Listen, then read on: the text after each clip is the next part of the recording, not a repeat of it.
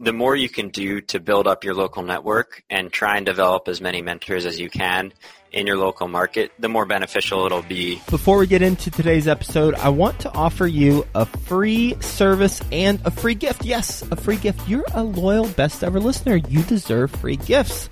And it's from our best ever partner, Secure Pay One, the landlord helper. So are you a landlord or investor who's self-managing? Well, if you're self-managing, is that the best way to scale your business? And are you fulfilled by self managing, or would you rather be doing other stuff with your time? Like, I don't know, scaling your business, scaling your portfolio, making more money, bringing more rentals, rental income coming in because you're acquiring more properties. If you want to scale, if you're not getting fulfilled by self managing, then here comes the free service, here comes the free gift.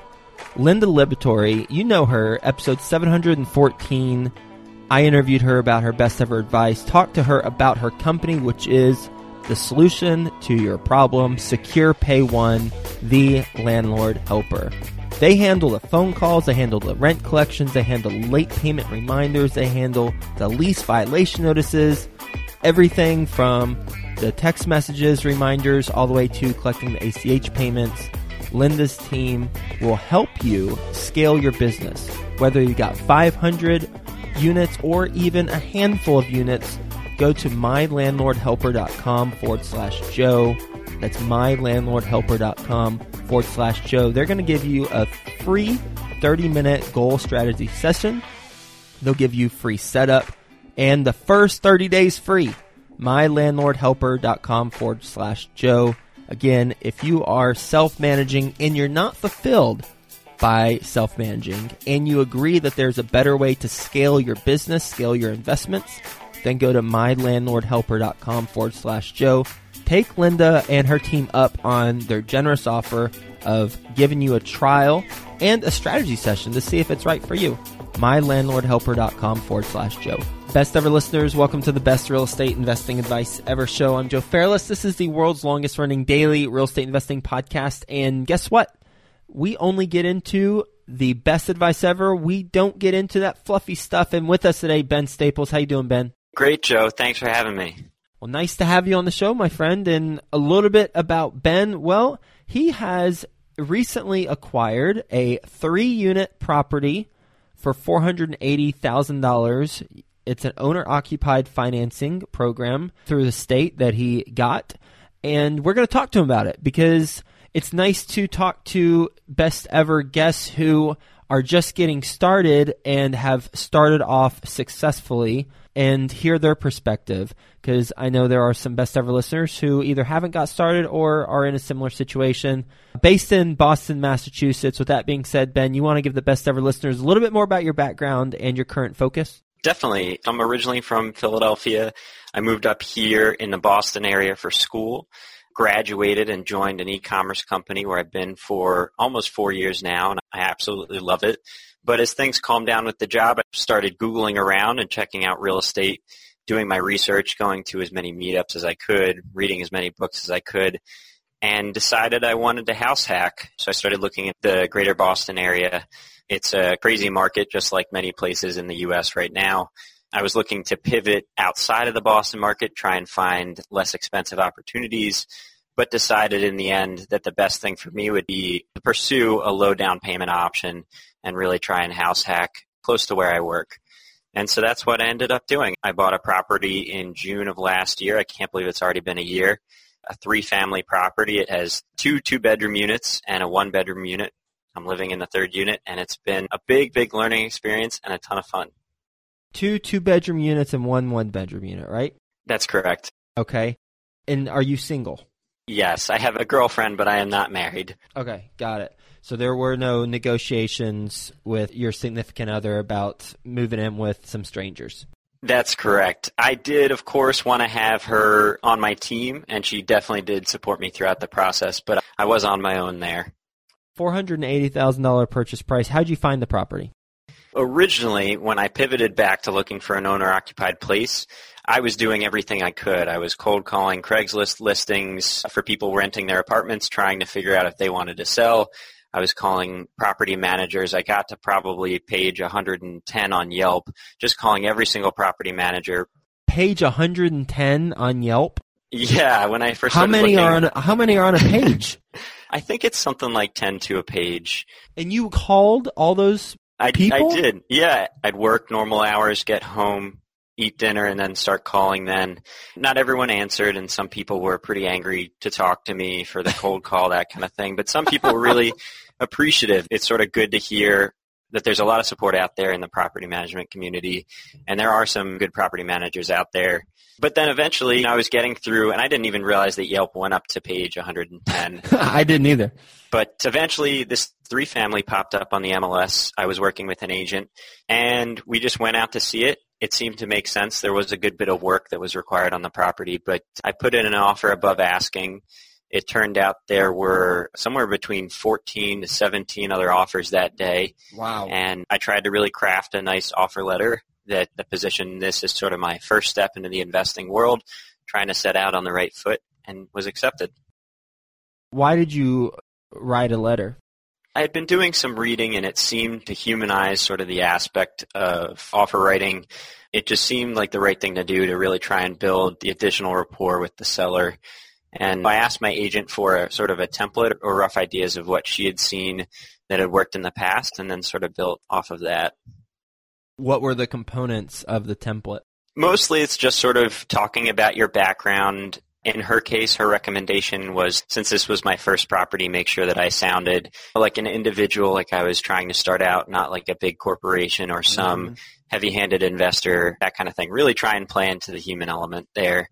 But most of it was around really focusing on building rapport, showing who I was as an individual, and how really I was so excited to purchase their property. Did you mention anything else that comes to mind? And I don't have anything in mind, by the way. I'm just wondering if there's anything else relevant that you mentioned to them in that letter. I could post the letter in the show notes if that would work. I don't have it in front of me. Oh, don't cause me more work for this daily podcast. now we have to do it, damn it. Okay, yeah, send it to send it to me, and I'll have uh, one of my team members make sure we put a link to it so people can check it out. But no more doing that, please. so, all right, you did a letter, and you had 14 to 17 offers that were on the property. You got it. Did you have to revise your offer? Was there another round for offers? There wasn't another round for offers, which I was pretty surprised by. I came in a little bit high, and then actually after my inspection, once my offer was accepted, I was able to get a $7,000 closing cost credit for the condition of the roof. That was one thing where the listing was written saying that the roof condition was five years old. It turned out half the roof was five years old, which I was pretty surprised that they had redone just one side of the roof, but that was really the only back and forth on the offer side of thing there. Okay. And then with the deal that once you identified, okay, I just got awarded the opportunity. What about financing? Did you have it lined up prior? I had a pre-approval for a few different financing options. In the state of Massachusetts, there's the Mass Housing Program, which allows you to put 5% down and avoid PMI. And then, of course, there's the FHA kind of financing with 3.5% down, but you have PMI. So I wanted to try and avoid PMI and went with the 5% down option because it seemed like the best sort of option for me at the time. But I made sure to have my pre-approval lined up and made sure to let my mortgage broker who I was using know at the time that I was going out and aggressively looking at property. Tell us about the process of getting financing. I would say it was pretty painless for me. I've heard some horror stories. One of the benefits of the work that I had put in before of going to different real estate meetups is that I was able to find a really great group in the Boston area called Boston Wealth Builders that really made it easy. They connected me with this lender that has worked with a ton of investors and specifically works a lot with first-time home buyers to walk them through the process. He was really patient and answering all the right questions and that kind of thing. So he was pretty willing to explain what he was going through as far as the pre-approval process, setting my expectations on max purchase price and things like that, and then making sure to really push things through once I actually submitted my offer and it got accepted. The Boston Wealth Builders, you said that's a local group. That's correct. Do you pay to attend the meetup? Is it free? It's totally free. It's an incredible opportunity. Most of their meetups really focus on the flipping side of things. Mm-hmm. They have a lot of really great walkthroughs of properties that are currently being gutted or rehabbed. And we'll talk to a lot of really active local investors that are doing great things in the area. You found a lender through that group, and that lender worked with other investors. Therefore, they knew exactly how to approach your situation, and it was a smooth process. That's correct. I actually ended up being out of the country on a family vacation during the closing and was able to still have the confidence to move forward with this lender, and he kept me up to date the entire time. Wow, your first closing, half a million dollars, and you're traveling the world. You're globetrotting. Yeah. Uh, and you're okay with that. Good for you. Well, of course, I would have preferred to be in the country, and I was inc- incredibly nervous, but it's just how timing worked out. Makes sense. I was my first four homes, well, my only four homes that I've ever bought. I was not present for any of those closings. It was all done remote, and I actually never visited any of the homes before I bought them. So I appreciate your approach, actually. What are the rents for the two two bedroom units? When I got into the property, they were pretty far below market. So the first two bedroom was renting at a thousand a month and comparable rental units in the area could rent as as high as 17 to 18 per month. And it was a very similar story for the second two bedroom apartment, which was unit three. And that's the one I decided to move into because it needed the most work. And that was a pretty interesting one where I negotiated to serve a 30 day notice to quit to the Unit 3 tenants the day before I closed with the seller. They were willing to let me do that just to speed up the process for me, get me a month ahead of my schedule, and make sure that I had the time to move into the property in accordance with my mortgage because mm-hmm. mass housing does require you to live oh, in the oh. property. That's right. Yeah, if you had residents in each of the units, you have to live in it. That's an issue, right? That's correct what is the rule there? How quickly do you have to be moved in? It's uh, 60 days after the close. And there's two different types of mass housing programs. And of course, I recommend everyone to speak to a licensed broker or anything like that. But from what I understand, there's two different types. One that is a Fannie Mae product that you have to live in the property for one year. And then there is a second program which I did not do, which is more on the affordable housing side of things that requires you to live in the property for the life of the loan. Your rents, one of them was a thousand, and it could go up to eighteen hundred. I, I don't think I heard what you brought it up to. If you did bring it up, right now I'm definitely on the slow side for bringing up the rents. For the third unit, I am currently marketing it to rent at 1750 and it looks like I'll be able to rent it there as I move out. And the second unit, I increased the rents to 1200 my hope is that after I finish the rehab and stabilizing the third unit, that I would then get into the second unit, rehab that, and raise those rents. But I don't feel comfortable raising the rents until I rehab the unit. The first unit, which is the one bedroom, I came into it at 800 and I just raised it to 850 where fair market could be anywhere from about 12,000 to 14,000 depending. 1750, 1200 and 850, right? That's correct. Okay, and which one do you live in? I live in the third unit right now, but well, I'm currently moving out. How much money have you put into it, if any? I have put a good bit. I had to redo a deck, redo a kitchen, gut a bathroom, that kind of thing, I probably put roughly 30k into it. So you're at around less than 1%. It's 0.07 or so percent. So you're under the 1% rule. Are you cash flowing? With me living there, it's definitely reducing my living expenses. When I move out, I will be cash flowing. How much? according to my numbers, it'll be around seven, eight hundred mark. Huh. Okay. Seven, eight hundred bucks. And that includes you managing the property. That's correct. Okay. I originally did run the numbers including a management fee but until I get everything stabilized and fully rehabbed, it looks like I'm going to be managing it. And that's sort of how I would like things in the sense of learning about the property and really trying to understand the process of management before I outsource it. What do you do for your full time job? I work in the e-commerce space as a product marketer. Any skills that you have as your full time job that have been applied towards this investment? I have had a lot of fun with the project management side of things. I do a lot of that at work. And then right now I'm really trying to get into the marketing side. Of course, marketing my unit has been a lot of fun, but that's very small scale.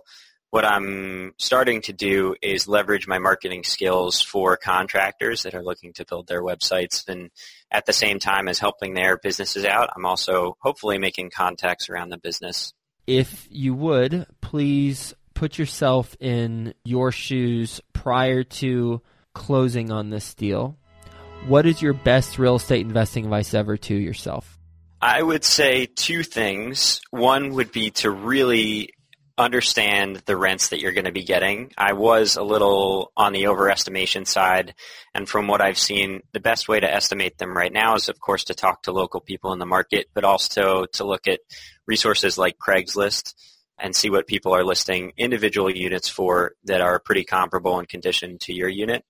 The other one I'd say is that as you're preparing for the walkthrough, if you don't have any experience with rehabs and understanding rehab costs, to be willing to pay someone to come along with you, whether it's a contractor, another developer, anything like that, I think that that would have been one of the best things that I could have done to see some things that I hadn't seen during my initial walkthroughs. I didn't do any of the walkthroughs on my four homes because I was in New York City. The homes were in Texas. But when I got the inspection report, I immediately sent it to my dad and my brother in law. And I asked them, what does this all mean? What should I be worried about based on this inspection report? So you got to have people, as you said, either be willing to pay someone to come along with you or have someone who knows what they're doing on a rehab front to interpret the results. And the other thing I'd just add there is the more you can do to build up your local network and try and develop as many mentors as you can in your local market, the more beneficial it'll be. I was lucky to have two guys, Ray and Dan from HRV Homes, that are developers, condo converters in the Boston market that really know end to end the entire process, know costs off the top of their head, and was able to, similar like you were saying, run these different inspection findings by them and see really how realistic is this, that, or the other thing. You ready for the best ever lightning round? Yes. First, a quick word from our best ever partners. Are you an investor who self manages, talks to your residents, collects checks, and handles all the day to day tasks? Well, there's a better way, best ever listener, and guess what? That better way is Secure Pay One. Secure Pay One, the landlord helper, will have conversations over the phone with your residents whenever there's an issue, and the residents can pay you directly.